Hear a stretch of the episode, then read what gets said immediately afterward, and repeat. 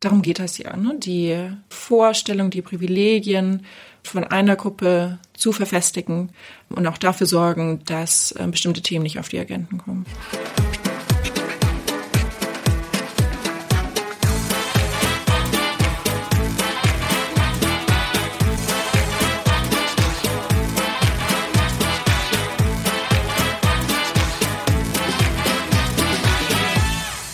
Hallo und herzlich willkommen zum Lila Podcast. Hier ist Katrin Rönicke und heute sprechen wir eine ganze Sendung lang über das Thema feministische Außenpolitik.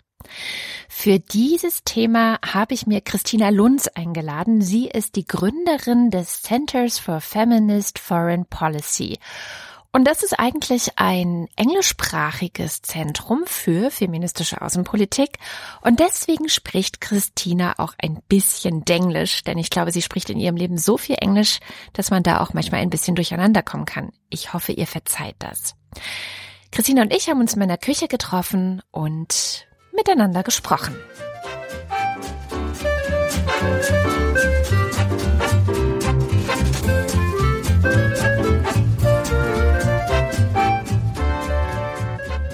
Herzlich willkommen zum Lila Podcast. Ich bin Katrin Rönecke und heute sitzt bei mir die wunderbare Christina Lunz. Hallo Christina. Hi Katrin. Du sitzt bei mir, weil du ein Thema hast und nicht nur ein Thema, sondern eine Mission, könnte man, glaube ich, in deinem Fall fast schon sagen. Das ist die feministische Außenpolitik. Also Feminismus in die Außenpolitik reinzubringen. Wie bist du zu diesem Wunsch gekommen, das zu machen? Hast du irgendwo gedacht, Mensch, Außenpolitik ist ja schön und gut, aber irgendwie fehlt der Feminismus? Ich dachte so, Mensch, mir ist ein bisschen langweilig, warum nicht eine der letzten Bastionen des Patriarchats irgendwie angreifen? Nein, es fing so an, also ich hatte internationale Politik und Diplomatie studiert. Ich hatte das gemacht in, in Oxford und dachte so, ja, die wissen schon, was die tun. Ähm, die haben einen Namen, das wird schon alles irgendwie passen. Und hatte mich viel gewundert, wie das Studium abläuft, ähm, welche Themen besprochen werden, welche Themen vor allem nicht besprochen werden. In einem Kurs zum Beispiel zu Sicherheitsproblemen in fragilen Staaten wurde nicht einmal sexualisierte Gewalt erwähnt, wobei wir auch damals, ähm, vor vier Jahren, schon wussten, dass sexualisierte Gewalt und ein Mangel an Gleichberechtigung in Staaten zu Instabilität führt. Das ist sogar der signifikanteste Faktor dahingegen. Mhm. Wir hatten es nicht besprochen. Die, die Lehre über Diplomatie und wie Diplomatie funktioniert, hatte einen sehr maskulinen, androzentristische Perspektive. Das bedeutet, dass das Erlebte und die Realitäten von Männern in den Fokus gestellt werden, ob in Politik, Kultur, Literatur, Kunst, wo auch immer. Und so studierte ich da, habe aber nicht viel gesagt, weil ich dachte, das passt schon. Hatte dann danach bei den Vereinten Nationen gearbeitet in, New York, zuerst zu Gender und Extremismus, wie das zusammenhängt. Wieso sind zum Beispiel fast alle Extremisten und Terroristen männlich? Ähm, womit hat das zu tun? Und danach noch in Myanmar gewesen bis ähm, Anfang des Jahres.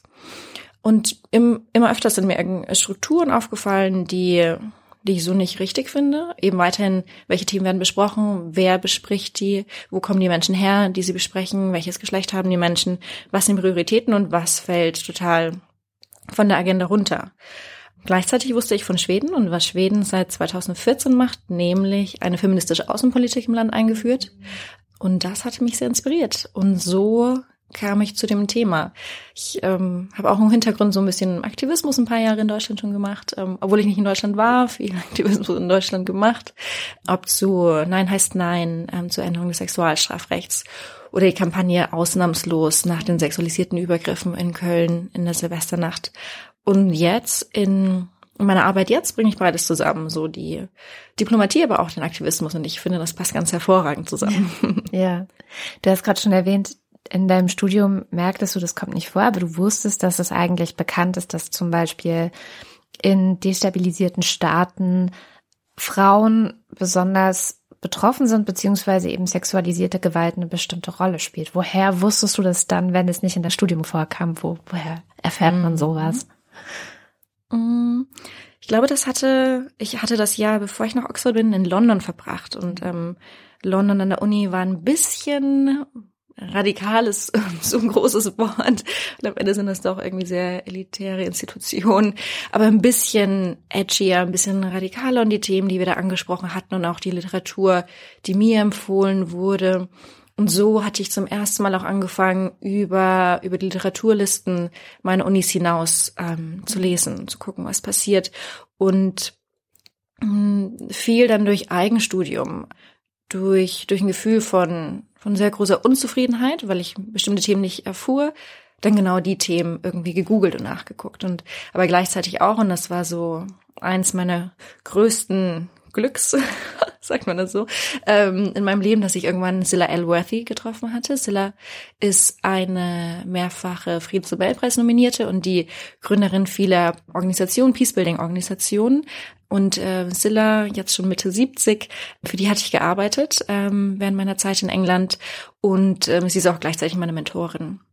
Und Silla redet schon sehr, sehr lange, seit 30, 40 Jahren über Zusammenhänge von Macht und Sex und Ausbeutung und Unterdrückung, nukleare Verhandlungen und so. Sie bringt die ganzen großen Themen seit langem zusammen und sie ist eine, ein ganz großes Vorbild und ähm, Ikone und Inspiration für mich. Das heißt, du hattest tatsächlich so ein bisschen Glück in diese Ecken, die es ja gibt. Also es gibt ja Ecken auf der Welt, die sich schon relativ lange damit beschäftigen, auch bei der UN oder also es gibt ja diese mhm. Resolution 1325, mhm. richtig, mhm. Ähm, die ja auch dieses Thema schon hochholt und betrachtet und wo äh, das, das ganze, wir wissen, dass sexualisierte Gewalt auch dazu benutzt wird, um ganze Communities zu spalten, zu zerstören, mhm. weil mhm. sie werden im Grunde, also das ist ja das Ding, ne, sie werden ja zusammengehalten von mhm. den Frauen ganz oft in vielen mhm. Ländern, dass so die, die sozialen Zusammenhänge hängen an den Frauen und aber wenn sie zum Beispiel vergewaltigt wurden, werden sie ausgeschlossen aus der mhm. Gemeinschaft. Das ist doch das Problem. Ne? Und insofern ist Vergewaltigung, so habe ich das mal gelernt, ja fast schon eine Kriegswaffe, oder? Absolut. Und beim Friedensnobelpreis, der vergangenen Freitag verliehen wurde, an Dr. Mukwege und Nadia Murad, ähm, da ging es genau darum. Also die beiden kämpfen seit sehr, sehr langer Zeit. Der, der Doktor, der Arzt im Kongo und Nadia als ähm, Jesidin bringt Licht auf den Genozid der Jesiden und Jesidinnen ähm, und der Verwendung von sexualisierter Gewalt dort, um das Volk zu unterdrücken. Die arbeiten genau dazu, dass sexualisierte Gewalt als Kriegswaffe anerkannt wird und dass dem ein Ende eben folgt. Daher hast du recht und seit sehr, sehr langer Zeit setzen sich sehr viele tolle Menschen für genau diese Themen ein. So ein wichtiger Moment sagt man, ist 1915 die Friedenskonferenz von Frauen in Den Haag gewesen. 1915? 1915. Das ist ja ewig her. Das ist ewig her. Und die, die Frauen dort, ähm, die zusammenkamen, um Ende des Ersten Weltkrieges zu fordern ähm, und auch ganz klare Ideen hatten, wie das funktionieren sollen und auch radikale Ideen zur Abrüstung beispielsweise, Vielen von denen wurde auch das, das Reisen verboten. Also es kamen Delegationen aus vielen europäischen, aber auch internationalen Ländern zusammen. Viele Regierungen hatten Frauen verboten, daran teilzunehmen. Immer wieder, also dieses jahrhundertealte System, ähm, Frauen ähm, zu silenzen, zu verhindern, dass deren Stimme gehört wird und dass die Machtposition irgendwie annehmen dürfen. Und 1915 gab es diese Konferenz. Es gab danach ganz klare Forderungen, die diese Frauen aufgestellt hatten. Und ähm, drei, diese Resolution, die du gerade angesprochen hast, des, ähm, des UN-Sicherheitsrates, 1325 ähm, wurde im Jahr 2000 verabschiedet. Mhm. Also es brauchte fast fast 100 Jahre, bis die die Forderungen aus Den Haag, die finden sich ähnlicherweise wieder in der Resolution 1325. So lange hat das gebraucht, bis andere Stimmen im internationalen Kontext, im außenpolitischen, diplomatischen Kontext Gehör fanden. Und darum geht es auch bei feministischer Außenpolitik. Klar, ähm, Vergewaltigung als Kriegswaffe ist ein ganz großes Thema, weil es ein Thema ist, das sehr lange nicht angeschaut wurde, weil es vor allem diejenigen betrifft, die keine Machtposition innen mhm. haben und deshalb nicht auf die Agenda kam. Aber es geht darüber hinaus. Es, ähm, es geht darüber hinaus, welche Themen sprechen wir überhaupt an, ähm, welche eben nicht. Wieso versuchen wir so viele Gruppen, und es sind ja nicht nur Frauen, sondern auch andere politische Minderheiten, denen das Sprechen zu verbieten und deren Punkte, deren Lebensrealitäten, deren Agenten nicht ähm, in den Mittelpunkt internationaler ähm, Diplomatie und Macht zu bringen. Und das ist ja genau der Sicherheitsrat der Vereinten Nationen. Das ist das Zentrum internationaler äh, Macht, wo es um Frieden und Sicherheit für die Welt geht. Mhm. Weißt du, wie viele Frauen im Sicherheitsrat sind? Wir haben da ja die fünf ständigen äh, Mitgliedstaaten und dann immer zehn Nichtständige. Mhm. Ähm, die meisten werden in den Sitzungen tatsächlich durch Männer vertreten, durch die, die, die Ambassadors, die es eben gibt in den einzelnen Ländern. Deutschland ist ab Januar jetzt im Sicherheitsrat, ähm, wird da beispielsweise durch Herrn Heusgen vertreten. Frauen sind bei den Verhandlungen im Sicherheitsrat weiterhin die große Minderheit, weil auch, und das ist so dieser lange Rattenschwanz, weißt du, irgendwie Botschafter, Botschafterinnenpositionen sind weltweit vor allem von Männern besetzt und das sind so die höchsten diplomatischen Positionen. Und die Botschaftsposition zu den Vereinten Nationen ist ein Teil davon. Und ähm, wenn man weltweit guckt, und da gibt's auch eine relativ neue Untersuchung davon von zwei Wissenschaftlerinnen aus, aus London. Und die haben gezeigt, dass der internationale Durchschnitt ähm, von Frauen in Botschafter, Botschafterinnen ähm, Position 16 Prozent ist. 16 Prozent mhm. bei den 50 reichsten ähm, Staaten.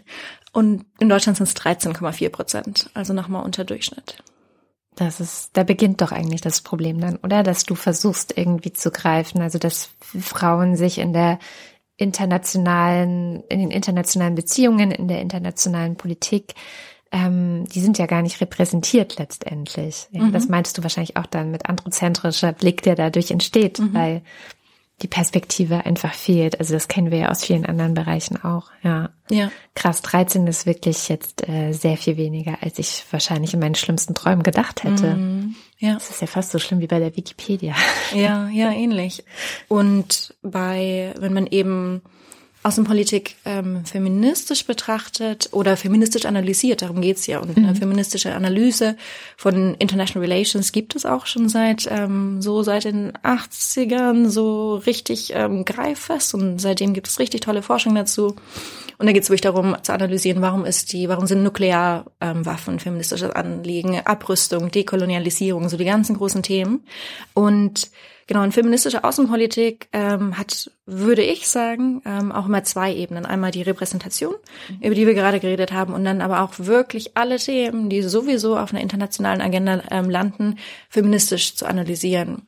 Und bei der Repräsentation, was du gerade auch nochmal ansprachst, mit der androzentristischen Sichtweise, ist wichtig und muss 50 Prozent bedeuten, weil Frauen 50 Prozent ähm, der Gesellschaft und mhm. das muss man nicht irgendwie argumentieren und rechtfertigen und das ist auch nicht Wirtschaft, äh, ja, es ist wirtschaftlich besser, das soll nicht das Argument sein, sondern weil Menschenrecht, also einmal eben das, das Equality-Argument, dann das Diversity-Argument und dann das Experience-Argument. Eine bestimmte Bevölkerungsgruppe hat andere Erfahrungen. Es bringt Diversität rein. Diversität ändert äh, Machtstrukturen und weil es ein Menschenrecht ist. Ähm, und dahingegen müssen wir arbeiten, damit andere Themen angesprochen werden mhm. und wir andere Themen anders sehen. Und damit, wenn, und das ist ein anderes Beispiel, wenn wir zum Beispiel Friedensverhandlungen haben, wo weiterhin weltweit zwei Prozent, ähm, das hat eine UN Women Studie raus ähm, gezeigt, zwei Prozent aller Chief Mediators nur Frauen sind und elf Prozent aller Delegierten bei Friedensverhandlungen nur Frauen sind dann ist das höchst problematisch, weil bei Friedensverhandlungen wie in Kolumbien vor 2016, äh, als der Friedensvertrag angenommen wurde nach dem anfänglich abgelehnten Referendum, ähm, die Friedensverhandlungen, die davor seit 2012 in Havanna stattfanden, die waren dann irgendwann relativ inklusiv, weil mhm. feministische Bewegungen dafür gekämpft haben. Und das muss auch so sein, weil in Friedensverhandlungen da wird ein Gesellschaftsvertrag neu aufgesetzt. Da werden die Hauptkapitel einer Gesellschaft in Kolumbien waren sechs Kapitel zu dem Umgang mit, mit Drogen, Umgang mit Opfern und dem Ausgleich ähm, für Opfer oder Landverteilung, ähm, mhm. was ja ein riesengroßes feministisches Thema ist.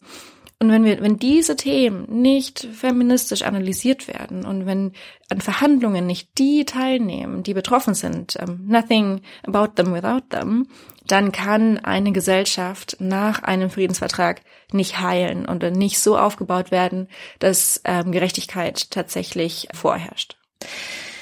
Das klingt alles ja sehr logisch. Ich denke auch, wenn wir jetzt uns das so anhören als Feministinnen und auch unsere Hörerinnen und Hörer, die ja schon ein bisschen feministisch vorgebildet mhm. sind durch uns. Die Frage, die sich ja stellt, ist, warum erst jetzt? Also warum so spät? Ich, ich erinnere mich zum Beispiel daran, dass ähm, ich habe auch Politikwissenschaft im Grunde studiert hier in Berlin. Und wir hatten in der äh, politischen Theorie und Ideengeschichte nur männliche Autoren. Wenn man darauf angesprochen hat, warum haben wir eigentlich hier nur männliche Autoren, die wir lesen, warum sprechen wir nur über Texte von Männern, dann hieß es immer, weil es von Frauen ja keine gibt. Jetzt ist es zum Beispiel im Bereich ähm, Frieden und Sicherheitspolitik, wie du ja auch gerade schon ein bisschen erzählt hast, von dieser Konferenz jetzt 1915 wusste ich tatsächlich noch nicht. Das mhm. hat jetzt auch gerade so ein bisschen mein, äh, mein Geist geblowt. Aber ich weiß, dass zum Beispiel Virginia Woolf als mhm. Autorin mhm. auch schon mal sich über die ja, wie sollte man eigentlich mit Krieg umgehen? Was macht es mit der Menschheit? Was wäre ein menschenwürdiger ähm, Ansatz für das Ganze? Sie hat darüber geschrieben und wird ja aber jetzt nicht als eine Autorin der politischen Theorie wahrgenommen, sondern ist halt so eine Romanautorin. Hat halt irgendwie so Fiktion geschrieben oder sich irgendwelche Briefe ausgedacht oder sowas. Hm. Ist das Teil des Problems? Also, dass man Frauen, wenn sie denn versucht haben, ihre politische Stimme zu erheben, gar nicht erkannt hat, ach guck mal, das ist ja was Politisches, was die da gesagt hat. Ja, absolut, weil das, was politisch ist oder was wir als politisch verstehen sollen, definiert wurde durch eine Gesellschaftsgruppe, die Interesse daran hat, die politischen Ideen von einer anderen Gesellschaftsgruppe, dass die eben nicht ernst genommen werden, hm. weil das gefährlich werden könnte, ne? Gefährlich sogar. Ja, genau. Wieso gefährlich? Stell dir vor, wir hätten vor 100 Jahren diese Frauen in Den Haag schon ernst genommen. Wir hätten das als politisches Gewicht angenommen und wir hätten die ähm, in einem Artikel, den ich kürzlich gelesen hatte, wo es eben um auch um diese Frauenkonferenz und alles, was seitdem passiert ist, ging, ähm, stand, dass die die Forderungen am Ende dieser Konferenz, die ähnelten sehr stark Wilsons 14-Punkte-Plan. Interessanterweise, als ihm die aber vorgetragen wurden, dem Präsidenten, fand die nicht wichtig, ähm, irrelevant. Also es war wieder dieses typische Ideen von Frauen klauen, aber nicht anerkennen, weil so zementiert man ja die eigene Macht, wenn man die Ideen von anderen Menschen, die wichtig wären und wichtig sind und relevant sind, wenn man die sofort denunziert und sagt, das hat keine Relevanz, dann verfestigt man ja nur dadurch die, die Macht und die Ideen derjenigen, die schon in Machtpositionen sind und schafft dadurch ein Potenzial fürs Teilen oder besser Verteilen von Macht ähm, gleich im Kern zu ersticken. Das ähm, ist ja sehr großes Eigeninteresse von denen, die an diesen Stellen schon sind. Und, und das sehen wir natürlich nicht nur im außenpolitischen Bereich, sondern überall. Und ein Herr Seehofer irgendwie mit seinem Männerministerium. Oder, oder diese, diese Artikel, diese Analyse von Zeit Online, die gestern rauskam, ne, dass wir in der Geschichte der Bundesrepublik mehr Hans als Staatssekretäre hatten als Frauen. Darum geht das ja, ne? Die, die, die Vorstellung, die Privilegien von einer Gruppe zu verfestigen und auch dafür sorgen, dass äh, bestimmte Themen nicht auf die Agenten kommen. Jetzt haben wir gerade schon drüber gesprochen, die UN ist schon seit 2000 mit dieser Resolution ein bisschen vorgeprescht. Hast du Einblick in die Geschichte davon? Wie kam es dazu, dass dann doch Frauen Gehör gefunden haben, gerade auch dort, gerade auch bei diesem hohen Gremium des Sicherheitsrates. Was ist die Vorgeschichte zu sowas, zu so einem Erfolg, mhm. sage ich mal, so dass man vielleicht auch gucken könnte, mhm. wie könnten wir das ne, mhm. vielleicht wieder schaffen, dass das noch mehr vorangeht. Ja. Was passierte zum Beispiel, als die UN Human Rights Charter verabschiedet wurde, Ende der 40er Jahre. Da wurde auf Druck von, von, von Frauenbewegungen beispielsweise das Verbot von Diskriminierung aufgenommen, was so ein erster Erfolg war. Und entsprechend hatten sich langsam immer wieder auf Druck von feministischen Akteuren und Akteurinnen Dinge fortbewegt. Wir hatten 1975 bis 1985 die UN-Dekade für Frauen, für Frauenrechte, weil man gesehen hat, ja, Mist, läuft einiges richtig schief in, in der Welt. Ein Jahr würde nicht reichen, so. Die UN macht ja manchmal irgendwie dem Dedicated Years zu bestimmten Themen. Aber man hat gesagt, man braucht eine ganze Dekade, um mhm. diesen riesen, riesen Missstand, die Unterdrückung von Frauen und anderen politischen Minderheiten weltweit anzugehen. Dann gab es diese Dekade. In dieser Dekade gab es unterschiedliche Konferenzen in Mexico City, in Nairobi und in Kopenhagen wo es dann mit, mit jeder neuen Konferenz mehr Aufwand gab. Und vor allem in Nairobi, das war die letzte dieser drei Konferenzen, hatten Frauen angefangen, sich ganz großartig zu organisieren. Und als dann eine Folgekonferenz in Wien gab, zur selben Zeit wie die Auseinandersetzung auf dem Balkan ähm, und sozusagen nebenan sexualisierte Gewalt wieder als mhm. Kriegswaffe mhm. verwendet wurde, gab es so viel Momentum, auch durch die Dekade davor und die Organisation und die Konferenzen davor, dass man immer mehr gepusht, gedrückt, immer mehr ähm, dafür Arbeit gemacht hat, Advocacy-Arbeit, dass diese Themen aufgenommen wurden. Davor auch schon in dieser Entwicklung ganz wichtig, 1979 wurde ähm, CEDAW verabschiedet. CEDAW ähm, steht für, also C-E-D-A-W, für das Committee on the Elimination of All Forms of Discrimination Against Women. Das ist ein äh, Menschenrechtsvertrag, ein international bindender Vertrag, der der am zweithäufigsten ist das jetzt äh, semantisch richtig, der am zweithäufigsten unterschriebene Vertrag von Mitgliedstaaten. Also der hat die meist, also die zweitmeisten Mitgliedstaaten haben unterschrieben bei einem internationalen Vertrag. Richtig, so rum? richtig. Ich krieg's auch nicht ordentlich formuliert, ja. aber ich glaube, es wissen hoffentlich alle, was gemeint. The second most ratified um, international ja, ja. Und das das ist beeindruckend. Es gibt einige Länder, die nicht unterschrieben haben, ähm, ratifiziert haben. Gibt's ja immer, wie aber die USA zum Beispiel. Ja. Ähm, und aber der ist legally binding. Ähm, und darauf aufbauen, so durch diese ganzen Themen, die ich gerade angesprochen hatte, dann eben wieder, wieder in den 90er Jahren, ne, wo wir so viele Krisen hatten. Also der, der, der ähm, Kalte Krieg war gerade zu Ende. Also es gab zum einen diese Hoffnung in internationalen Arenen, wie bei den Vereinten Nationen, ne, dass auch dieser diese, ähm, diese Paralyse des Sicherheitsrates im, in der Zeit des Kalten Krieges hatten, weil im Sicherheitsrat ne, die ähm, zwei der festen ähm, Mitgliedstaaten Russland und die USA sind. Es war jahrzehntelang Paralyse, Ende des Kalten Krieges, große Hoffnung, aber dann in den 90er Jahren ähm, die Krisen wie in Ruanda, in Somalia, in äh, Bosnien, das fand alles gleichzeitig statt. Überall sexualisierte Gewalt wieder ähm, weit verbreitet. Und dann war 2000 der Moment da, wo in den Sicherheits, wo im Sicherheitsrat diese Resolution verabschiedet wurde. Aber es hätte nie stattgefunden ohne die unermüdliche Arbeit von feministischen Akteuren, Akteurinnen, vor allem auf der zivilgesellschaftlichen Seite, die unermüdlich dafür gekämpft hatten, ja. Jetzt Paralyse müssen wir vielleicht noch kurz erklären. Es ist im UN-Sicherheitsrat einfach so, dass die ständigen Mitglieder Vetorecht haben, mhm. womit sich dann Russland und die USA immer gegenseitig ausgewetot genau. haben. Das heißt einfach Paralyse. Genau, richtig, ja. Einfach Stillstand. Ich meine, ist ja jetzt so ähnlich leider schon wieder, aber mhm. naja, in manchen Punkten geht vielleicht noch was. Jetzt hast du gesagt, du hast bei den UN dann auch gearbeitet. Mhm. In New York, mhm. richtig? Genau. Was hast du da gelernt? Was hast du da mitgenommen oder gesehen? Also war das was, was dich aufgebaut hat, wo du gedacht hast, cool, hier kann man richtig was bewegen? Oder hast du auch Grenzen gesehen, die dir vielleicht Sorgen gemacht haben? Beides. Und ich glaube, da möchte ich auch eine politische und eine private Ebene unterscheiden. Also auf der, auf der politischen Ebene ist die Vereinten Nationen ist eines der wichtigsten, beeindruckendsten Projekte der Menschheit, die je entstanden sind.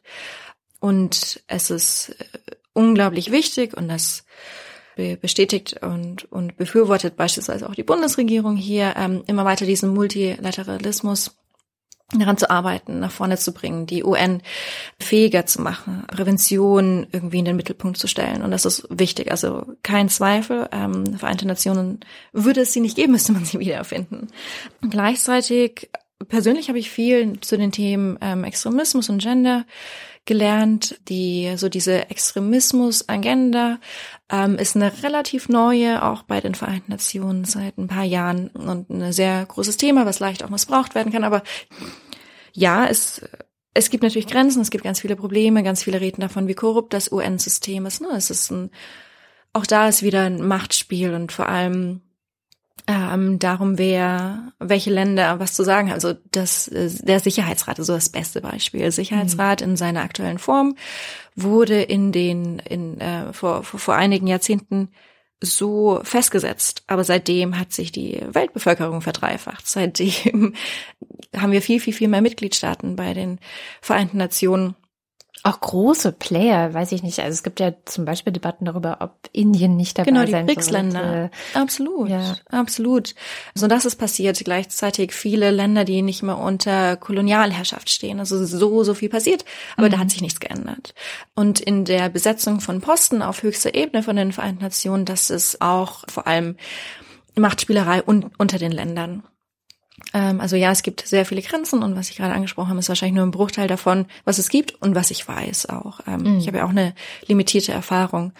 Und dann für mich ähm, persönlich einfach als ja relativ junge Person wahrscheinlich, die irgendwie auch weiterhin, wie auch in meinen aktivistischen Erfahrungen schon Dinge mit besprechen, mit, mit, mit Einfluss haben möchte, gibt es einfach persönliche Grenzen, weil es sehr bürokratisch ist bei den Vereinten Nationen weshalb ich mich für den Weg jetzt entschieden habe, meine eigene Organisation zu gründen. Mm, ja. Dann bist du da weg und du sagst, dass du hast dann gesehen, wie die Schweden das mit der Außenpolitik machen und das hätte dich so irre inspiriert. Erzähl mal ein bisschen davon. Was machen die denn? Also feministische Außenpolitik, ich kann mir was drunter vorstellen, aber was mhm. machen die Schweden genau? Also in welchen Bereichen findet das dann zum Beispiel konkret Anwendung? Mhm. Schweden Genau nach den Wahlen 2014 hat Schweden gesagt, wir ähm, sind zum einen feministische Regierung, was mega cool ist, ähm, steht überall auch in deren, äh, auf deren Webseiten überall, was ein starkes Zeichen ist. Und darüber hinaus gesagt, wir machen auch eine feministische Außenpolitik und war damit weltweit das erste Land jemals, ähm, das diesen Schritt gegangen ist. Und äh, Schweden versteht unter ihrer feministischen Außenpolitik, dass sie einen Fokus auf den drei oder man, man kann auch sagen vier R legt. Und das ist Repräsentation, Rechte und Ressourcen. Und der, das vierte R ist äh, Facts. Wieso eigentlich? Moment, das habe ich gerade vergessen, warum es R ist. Vielleicht ähm, heißt es auf Schwedisch irgendwas mit R. ähm, Realität, genau, Reality Check. Daher kommt das vierte R. genau, also die sagen, bei allen außenpolitischen ähm, Initiativen, außenpolitischen Entscheidungen, die die machen, gucken sie immer, trägt das dazu bei, dass die Rechte von, von Mädchen und Frauen gestärkt werden und eben gleichberechtigt mit äh, Männern ist. Geben wir genügend Ressourcen zu dieser Arbeit, eben weil Ressourcenmangel, Geldmangel für, für feministische Themen, für, für Themen, wo, wo Frauen oder politische Minderheiten im Fokus stehen, ist erschreckend niedrig. Mm, deswegen gibt es ja auch so eine Idee von Gender Budgeting. Ne? Das ist ja auch immer ja, genau, so, eine, genau. so, eine, so ein Ansatz zu sagen, wir gucken, ob eigentlich Frauen in unserer Haushaltsplanung vielleicht auch schon wieder benachteiligt sind äh, ich glaube, Deutschland hat sich nie wirklich dazu bekannt. Ne? Also ich, genau. Ja. Ja. Aber in Schweden wird es dann wahrscheinlich schon eher gemacht. Total. Ja. Und die haben auch ganze Anleitungen dazu, Anleitungen dazu, wie man das machen kann. Mhm. Und das äh, dritte Ära war eben die Repräsentation. Und da auch auf diesem ähm, wieder so ein Denglisch, aber auf diesem völlig unapologetic Viewpoint, so, nee, 50 Prozent der Menschheit, also 50 Prozent der Positionen, so, keine Diskussion. Und dann das vierte R, Realität, ähm, zu sagen, die Forschung ist da, wir müssen auch nicht diskutieren, das ist nicht nur das Richtige, also von von einem Moral ähm, Moral ähm, Standpunkt, sondern auch the smart thing to do, wie Margot Wallström, die Außenministerin, oft sagt. Genau, so funktioniert deren Außenpolitik. Es wird natürlich sehr schnell kleinteilig. Was bedeutet das in unterschiedlichen ähm, Bereichen, wie in der Entwicklungspolitik, in der Handelspolitik? Ähm, was bedeutet das für den Klimaschutz? Was bedeutet das für Migrationsthemen? Und, und diese und noch viel mehr ähm, Themen fallen ja da genau drunter. Ne? Also all diese Themen bedürfen einer feministischen Analyse dann. Klimawandel zum Beispiel. Wenn wir wissen, und das wissen wir auch schon lange, dass vor allem Frauen wieder oder andere politische Minderheiten in einem Land am stärksten vom Klimawandel betroffen sind. Ne? Wie von allen Katastrophen, ähm, humanitären Katastrophen, ähm, Naturkatastrophen, immer die Menschen am schlimmsten davon betroffen sind, die am wenigsten Privilegien, am wenigsten Geld, am wenigsten Land, am wenigsten Rechte, was auch immer haben. Das ist in den meisten Ländern vor allem Frauen, aber nicht nur. Mhm. Diese feministische Analyse findet Schweden überall an da vor kurzem ja in Schweden Wahlen waren und ähm, man immer noch nicht ganz genau weiß, äh, wie es genau weitergeht, ähm, hat Schweden kurz davor Ende August auch ein Handbuch dazu rausgebracht, zu feministischer Außenpolitik, um einfach das ganze Wissen festzuhalten, damit niemand mit einer Ausrede ankommen kann, so, ja, cool, ihr habt das gemacht, aber eigentlich wissen wir gar nicht wie, und aber auch um andere Länder zu inspirieren. Weil jetzt ist das so fast idiotensicher, auch eine feministische Außenpolitik nach schwedischem Modell, wenn man das so möchte, auch auf andere Länder zu übertragen. Und das ist super hilfreich, also auch in, in Gesprächen mit entsprechenden ähm, Personen oder Institutionen hier in Berlin, mit äh, meiner Organisation, es sind das genau solche Instrumente mit klaren Vorgaben und Ideen ähm, und Empfehlungen, die dann helfen, dass solche Ideen auch auf andere Regierungen übertragen werden. Dazu arbeiten wir zum Beispiel. Wie ist denn die Lage für feministische Außenpolitik gerade so? Ich meine, nach Deutschland gucken wir dann gleich nochmal, mhm. wo wir dann vielleicht auch auf dein Feminist Center for Foreign Policy gucken. Aber jetzt haben wir Schweden besprochen. Ist das so der eine Leuchtturm, der vielleicht auch leider bald fallen könnte? Ich hoffe nicht. Aber ist es so der eine Leuchtturm und der Rest steckt den Kopf in den Sand? Oder gibt es noch andere, wo man so merkt, ah, ja, doch, es tut sich mhm. langsam was, es verbreitet sich? Weil das ist ja letztendlich würde ich jetzt mal denken, die, ähm, die Voraussetzung, dass es nicht nur ein Land irgendwo in Skandinavien gibt, das sich Mühe gibt mit sowas, sondern dass es so ein bisschen woanders auch ankommt. Mhm. Ja, das tut es. Genau, Schweden der Vorreiter. Ziemlich schnell danach ist Kanada auf den feministischen Zug aufgesprungen. natürlich. ähm, was natürlich mega gut ist. Und ähm, Kanada hatte 2017, genau vor ziemlich einem Jahr, Juni von einem Jahr, deren Feminist International Assistance Policy angekündigt, also deren feministische Entwicklungspolitik. Da sagen die, dass in allen entwicklungspolitischen Handeln von Kanadas feministische Themen eine große Rolle spielen und 95 Prozent deren Gelder an Projekte gehen sollen, die Frauen und Mädchen fördern. Und das, also als ich noch in Myanmar war, auch zu der Zeit, als diese Außenentwicklungspolitik äh, von Kanada verkündet wurde, da war das dann einfach so, dass wenn wir von UNDP, das ist das Entwicklungsprogramm der Vereinten Nationen, wo ich gearbeitet hatte, wenn wir irgendwie Gelder beantragen wollten von, von Kanada dann, da musste gezeigt werden, wie, wo ist die, die Gender Analysis ähm, mhm. von den Problemen zum Beispiel. Genau, es gibt äh, für und wieder irgendwie, was Kanada macht und wie effektiv das ist. Also vor allem auch viele feministische Kritik dann, ne, dass es nicht mhm. weit genug geht. Und, und Kanada ist äh, gerade, glaube ich, soweit ich das richtig verstehe, auch durch ähm, Kollegen, Kolleginnen hier in der kanadischen Botschaft, gerade in diesem Prozess von diesem ersten Aufschlag von einem Jahr zu lernen, das zu verbessern, Kritik anzuhören, zu sehen, wo sind die eigenen Grenzen. Und Kanada ist aktuell im Prozess, diese feministische Entwicklungspolitik in eine feministische Außenpolitik, also weitergefasst, umzuwandeln. Ähm, mhm. Da arbeitet Kanada dran. Dann ähm, Finnland und auch die Schweiz ähm, würden beide denke ich, nicht sagen, dass sie eine feministische Außenpolitik haben, aber haben sehr viele feministische außenpolitische Aspekte in deren Außenpolitik. Mhm. Also vor allem die Schweiz ist ja wirklich kein kleines Stück in, ähm, bei feministischen Themen, vor allem wenn man auf das Wahlrecht ja, guckt. Also jetzt nicht so bekannt dafür, sagen wir es ja. so aus. Ja, Entschuldigung, meine Kollegen, Kolleginnen der Schweizer Botschaft. ähm, und aber die Schweiz beispielsweise hat sehr lang ganz großen Fokus auf humanitäre Themen und menschliche Sicherheit.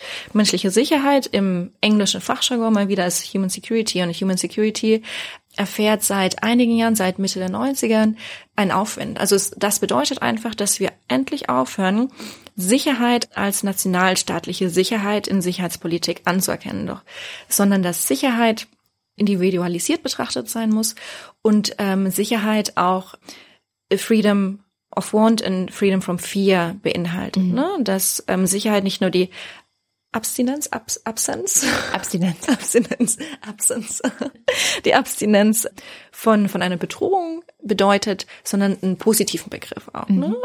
Und dieser Fokus auf menschliche Sicherheit, den hat Schweden seit einigen Jahren in deren Außenpolitik, was auch so ein Grundpfeiler für feministische Außenpolitik ist, weil ähm, menschliche Sicherheit stellt auch erstmal so die Frage, ja, Sicherheit für wen und wie unterscheidet sich Sicherheit für unterschiedliche Personen? Also eine Gefahr für die Sicherheit für eine Transperson, die einfach nur eine Straße entlang läuft, in, ob in Deutschland oder in Indien oder in den USA, ist eine komplett andere, auch im Vergleich zu einer, zu einer weißen Frau oder vor allem dann zu einem Mann.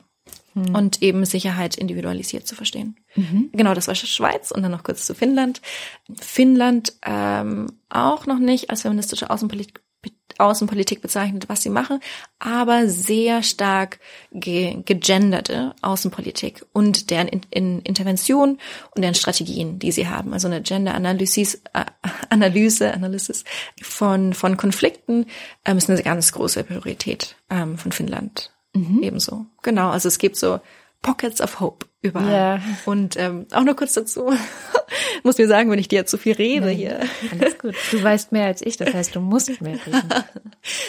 auch beispielsweise so Institutionen, was dich oder Zuhörer und Zuhörerinnen überrascht, wie, wie die NATO, was wir, was viele vielleicht verstehen als so das ähm, äh, Zentrum auch von einem nationalstaatsgetriebenen Sicherheitsaspekt, wie ich beispielsweise die NATO sehr lange verstanden habe. Auch da gibt es Bewegungen.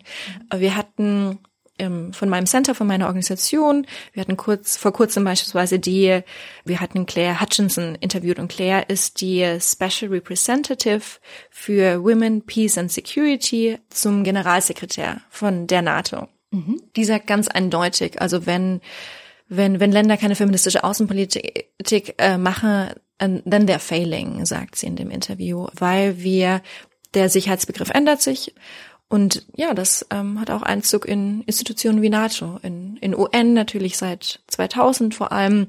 Und diese, diese Resolution von 2000 hat die sogenannte Women, Peace and Security Agenda begonnen. Und mhm. seitdem gab es sieben Folgeresolutionen.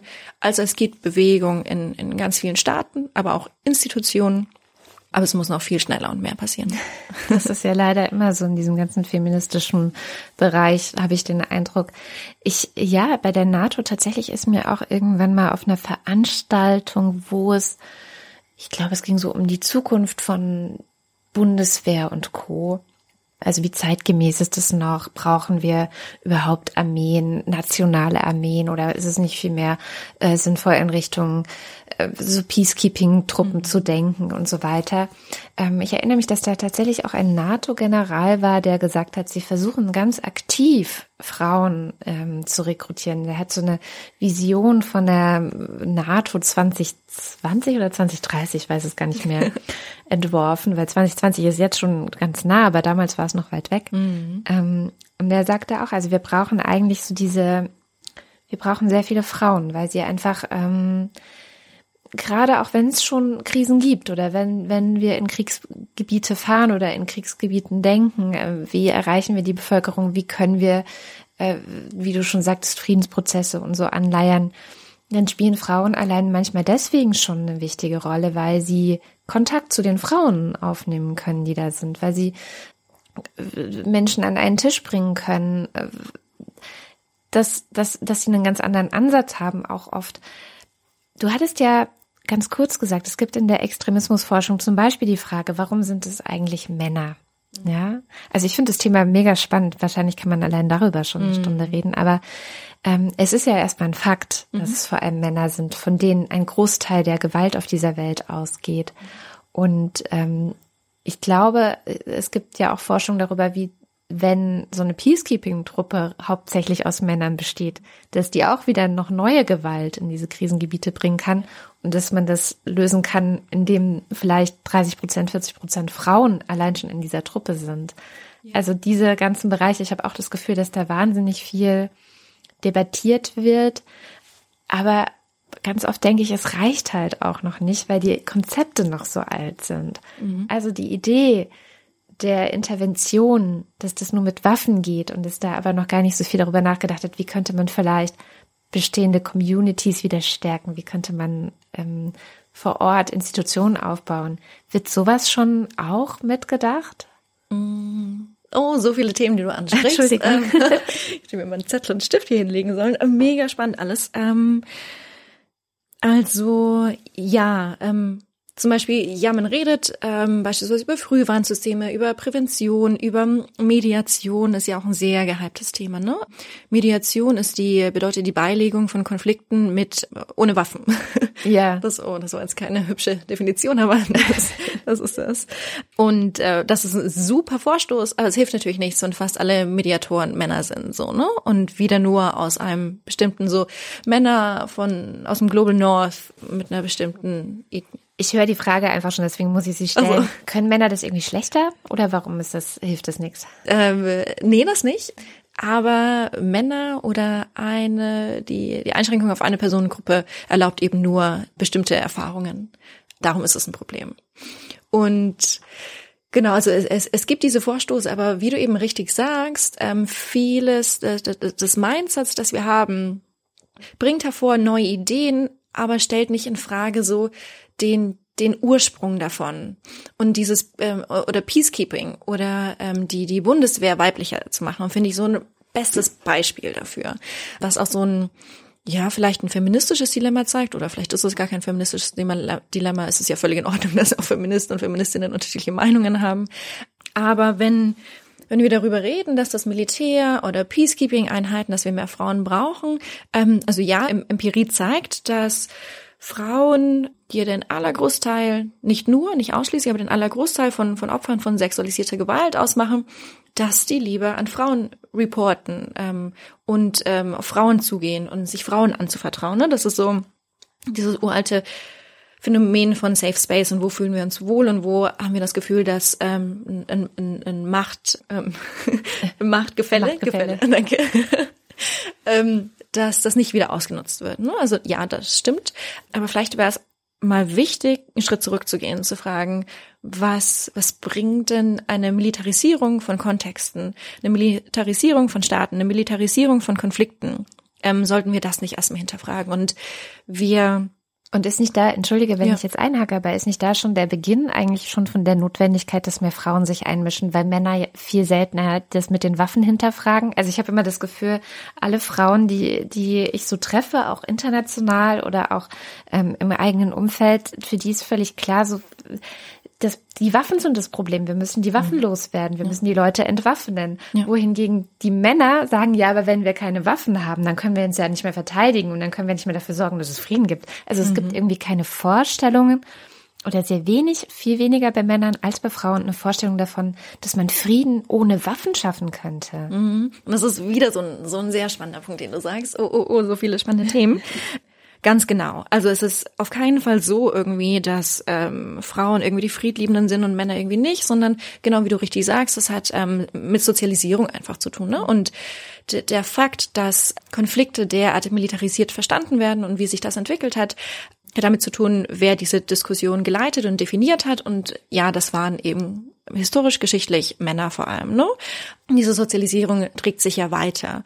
Und der, die Befürwortung von Waffen hängt wieder damit, mit dieser Frage zusammen, ja, Sicherheit für wen? Also wenn ich in einem Kontext, ob das jetzt irgendwie in den USA, wo irgendwie in jedem Haushalt eine Waffe rumliegt oder im, im Konflikt, wenn ich in einem Kontext von, von, von Machtgefälle Waffen erlaube und zulasse, dann haben den Zugang zu Waffen aufgrund von Privilegien wie Geld und Rechte diejenigen, die mehr Macht und Privilegien auf sich vereinigen. Und diese können dann Waffen nutzen, um genau diesen Status zu zementieren, was dann vor allem in Gewalt gegenüber wenig Privilegierten resultiert weshalb Menschen, die historisch in diesen mächtigeren Positionen sind und Privilegien genießen, äh, für Waffen argumentieren, weil es auch wieder eine Zementierung von Status ist und den Sicherheitsbegriff weiterhin eine sehr, sehr beschränkte Sichtweise gibt. Ne?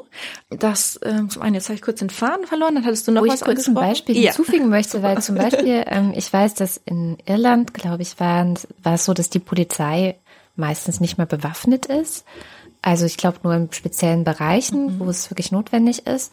Und in den USA ist ja irgendwie jeder hin zum Kunst bewaffnet im mhm. Zweifel. Und ich würde für mich persönlich sagen, dass ich mich jederzeit in einem Land wie Irland sicherer fühlen ja. würde als in den USA. Absolut. Und ich glaube, das ist auch ähm, nicht nur ein persönliches Empfinden, sondern das ist ganz objektiv so. Absolut, absolut. absolut. das zeigen nicht nur die ganzen Amokläufe, ne? Und ja. auch die, die so gefestigte Forschung dazu, dass ähm, Amokläufe in den Ländern auftreten, wo Waffen da sind. Ne? Also Waffen bringen Sicherheit nur für diejenigen, die Waffen haben und Waffen haben eben bestimmt nur bestimmte Gruppen so. Ne?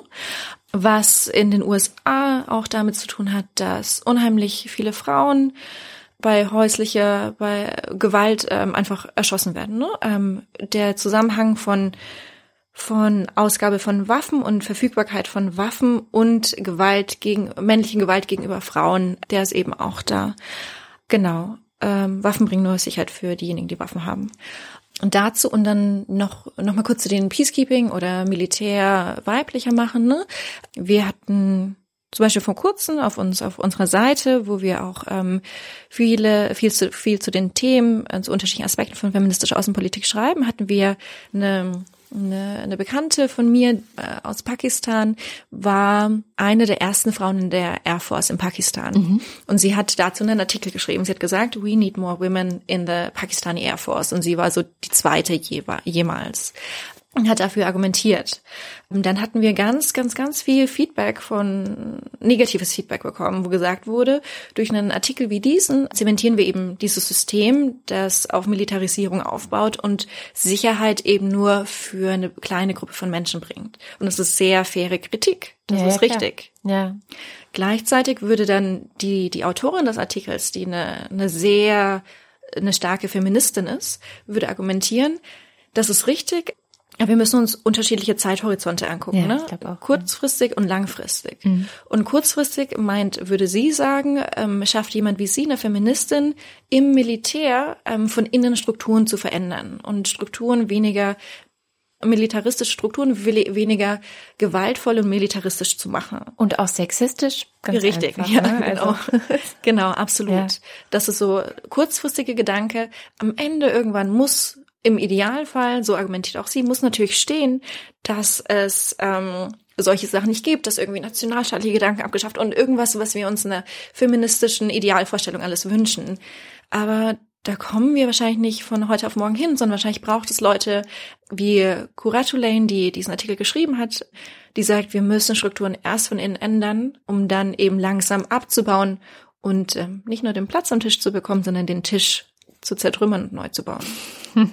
Das ist eine sehr schöne Metapher. Und ich würde sagen, wir sind hier schon wieder bei diesem typischen sowohl als auch, was man in der Politik ja einfach sehr oft hat. Also nicht entweder oder, sondern jetzt gerade helfen wir, indem wir mehr Frauen in bestimmte Bereiche bringen, die wir aber auf lange Sicht, also die wollen wir trotzdem noch verändern, mindestens eigentlich abschaffen oder manche wollen sie vielleicht abschaffen. Wir gucken mal, wie weit wir damit kommen. Ja, bis dahin ist es wichtig, dass diese Strukturen lieber 50-50 als 0% Frauen sind. Ja. Absolut. Dann ist jetzt noch die Zeit, ein bisschen über deine Arbeit zu sprechen. Du sagtest gerade schon auf eurer Webseite. Wo findet man diese Webseite? Im Internet unter ähm, www.center for Feminist Foreign Policy.org. Alles zusammengeschrieben und Center in der britischen Schreibweise, also RE. das war der Werbeblock. Ja, nein, aber du darfst Geht jetzt auf jeden? Fall noch ein bisschen mehr darüber erzählen. Auf jeden Fall ist die Seite auf Englisch und Deutsch oder auf Englisch oder Aktu- mehrere Sprachen. Aktuell nur auf Englisch. Mhm. Ist ein Ressourcenthema. Klar, Ja. Das ist bei uns mit dem Podcast, wir haben auch nicht Transkripte oder sowas. Das muss halt Ja. irgendjemand auch sagen. Genau. Und du sagtest gerade schon zum Beispiel, habt ihr dann die Perspektive von dieser Frau, die ähm, ein bisschen erzählen kann, ähm, wie sie die erste Frau in der Air Force war, warum es wichtig ist, dass Frauen auch im Militär sind. Dann gibt es Gegenperspektiven. Was macht ihr sonst noch so? Also was ist eure Arbeit? Als was versteht ihr euch für, für einen Akteur? Also wir, das Center for Feminist Foreign Policy, kurz CFFP. Wir sind in London und in Berlin. In Berlin jetzt seit angefangen aufzubauen, wirklich so mit der ersten Idee im Februar und offiziell gegründet als gemeinnützige GmbH im Juli und ähm, große Auftaktveranstaltung vor zwei Wochen gehabt. Und wir verstehen uns als Research und Advocacy Organisation. Also wir machen, wir bieten eine Plattform dafür, um, da, um über das Thema feministische Außen- und Sicherheitspolitik nachzudenken, darüber zu schreiben. Wir haben ein Online-Journal, aber auch ein Printmagazin. Das aktuelle Printmagazin hat den Fokus auf Postkolonialismus, ähm, postkoloniale ähm, Perspektiven. Genau, das ist so einmal dieses, dieses Research und eine Plattform und um Thema weiterzuentwickeln, weil das so ein relativ neues Thema ist. Ähm, und aber dann auch Advocacy-Arbeit, also so Lobbyarbeit. Ähm, Das heißt, du putzt die Klinken der Botschafterin, der Ja. Bei Heiko Maas und ja, bei, Klinkenputzen, das trifft das sehr gut, genau. bei, ähm, bei unserer Auftaktveranstaltung hatten wir auch ein ähm, Policy Brief, also ein Empfehlungskatalog. Ähm, Katalog klingt immer so groß, es waren drei Seiten, herausgebracht und zwar gemeinsam mit dem Zentrum für internationale Friedenseinsätze. Und diese Empfehlungen basieren auf einem Experten-Expertinnen-Workshop, ähm, den wir mit 25 Akteuren, Akteurinnen Ende August abgehalten hatten dazu, wie feministisch eigentlich Deutschlands Außenpolitik ist und was wir von Deutschland erwarten, wenn Deutschland ab Januar 2019 im Sicherheitsrat der Vereinten Nationen als nichtständiges Mitglied für zwei Jahre ähm, anwesend ist. Mhm. Und was erwarten wir von Deutschland? Wir erwarten von Deutschland ganz vieles natürlich. Äh, sehr viel. Vielleicht so die drei wichtigsten Punkte, wo man sagen könnte, okay, also das muss jetzt aber echt mal, also das geht sonst nicht. Ja. Äh, Nochmal kurz ein Werbeblock. Also das ganze Brief ist bei uns auch auf der Webseite, mhm. kann heruntergeladen werden äh, ja. unter Publikationen. Wir erwarten von Deutschland, dass Deutschland eine, eine ähnliche Haltung fortsetzt, wie Schweden das gemacht hat. Also Schweden ist aktuell noch als nichtständiges Mitglied im Sicherheitsrat, ähm, auch für im Januar waren das dann auch auch für zwei Jahre. Und Schweden hat da deren feministische Außenpolitik weitergeführt. Und das bedeutet zum Beispiel, ein ganz konkretes Beispiel ist, dass ähm, die Mitglieder im Sicherheitsrat, vor allem wenn sie die Präsidentschaft innehaben, das hat jedes Mitglied zweimal im Laufe der zwei Jahre, bestimmte ähm, zivilgesellschaftliche Organisationen einladen für Briefings, weil das dürfen sie, das ähm, Vorrecht haben sie. Das passiert nicht genug. Es werden bestimmte Stimmen weiterhin viel zu wenig gehört. Mhm. Dann, wenn Resolutionen im Sicherheitsrat verabschiedet werden und dann wieder zurück ähm, in, in das Land gehen, wo sie implementiert werden sollen, erstmal zu gucken, dass in Resolutionen die entsprechende Sprache drin ist, die es erlaubt, eine gender-sensitive, äh, gender-sensible Konfliktanalyse beispielsweise zu machen und die Implementierung dem dann auch entspricht. Das ist ganz konkret, dass ähm, das Thema Intersektionalität weiter gepusht wird, weil die die Binarität äh, von, von Mann und Frau, die äh, kommt zu kurz und dass Deutschland ähm, da auch ein Vorreiter ist. Und dass Deutschland sich, ähm, das hat mir auch gefreut, das hat nicht äh, ganz so geklappt, ähm, als Heiko Maas vor schon wieder zwei Wochen her, glaube ich fast, seine Rede hielt bei der UN-Generalversammlung in, in New York. Da hätten wir uns gewünscht, dass er ein ganz starkes Bekenntnis macht zu, zu einer feministischen Außenpolitik. Wir wussten natürlich, dass das hochgegriffen ist, weil Deutschland irgendwie noch nicht so weit ist, die Themen so richtig gemeinsam zu verstehen, obwohl es viele Schritte in die richtige Richtung gibt in der, um kurz bei der Rede zu bleiben, in der Rede von Heiko Maas, was immer so das, was man als den, eine, eine Artikulation des Fokus für die zwei Jahre verstehen kann, ähm, waren unheimlich viele wichtige Punkte drin. Es war eine, es war wirklich eine gute Rede und es enthielt auch ähm, einen Paragraph zu ähm, Prävention ist wichtig. Ähm, wir wissen, dass dass wir Krisen verhindern können, wenn Gesellschaften gerecht funktionieren und das funktioniert nur, wenn es Gleichberechtigung im Land gibt. Also das, das ist ganz klares Wording, ähm, ganz klare Ausdrucksweise, die aus einer feministischen Ecke in internationalen Beziehungen kommt. Deshalb kann das als ein wichtig äh, ein richtiger Schritt in die richtige Richtung, wichtige und richtig richtige Richtung hier verstanden werden.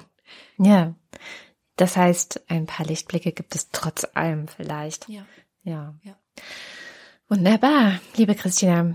Unsere Zeit ist schon wieder rum. So lange haben wir geschwatzt schon wieder. Ja. Ist gemütlich hier. Aber ich danke dir vielmals. Also ich weiß, natürlich ist es so ein Kratzen an der Oberfläche, weil mhm. Außenpolitik an sich ja schon ein Wahnsinnsthema ist. Und wie wir wissen, sind feministische Blicke und Haltungen betreffen dann ja wieder jeden einzelnen Bereich und man mhm. kann wahrscheinlich sein ganzes Leben damit verbringen. Vielleicht, vielleicht wirst du das ja tun. Wir ja. wünschen dir auf jeden Fall sehr, sehr viel Erfolg, ja, im Namen aller äh, Hörerinnen und Hörer und auch ähm, Frauen und, und LGBTI auf dieser Welt, weil ich glaube, da ist noch sehr, sehr viel zu tun. Ganz schön viel Luft nach oben noch, ja. Mhm. Vielen, vielen Dank. Danke dir für den tollen Podcast, für die tolle Unterhaltung, für dein Interesse. Danke.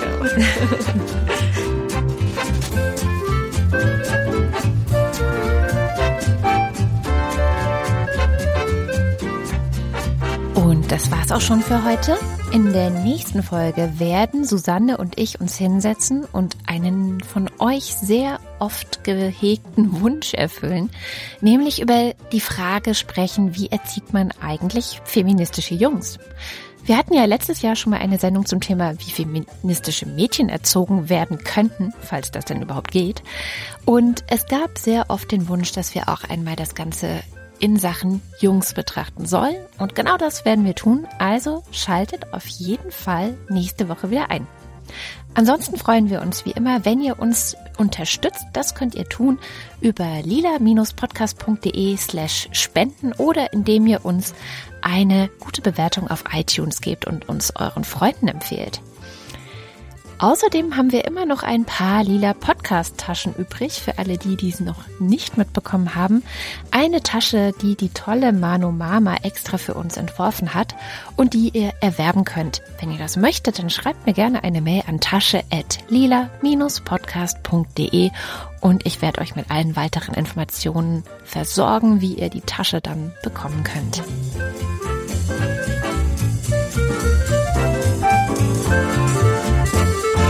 Mein Name ist Katrin Rönnecke. Das war der Lila Podcast. Bis zum nächsten Mal.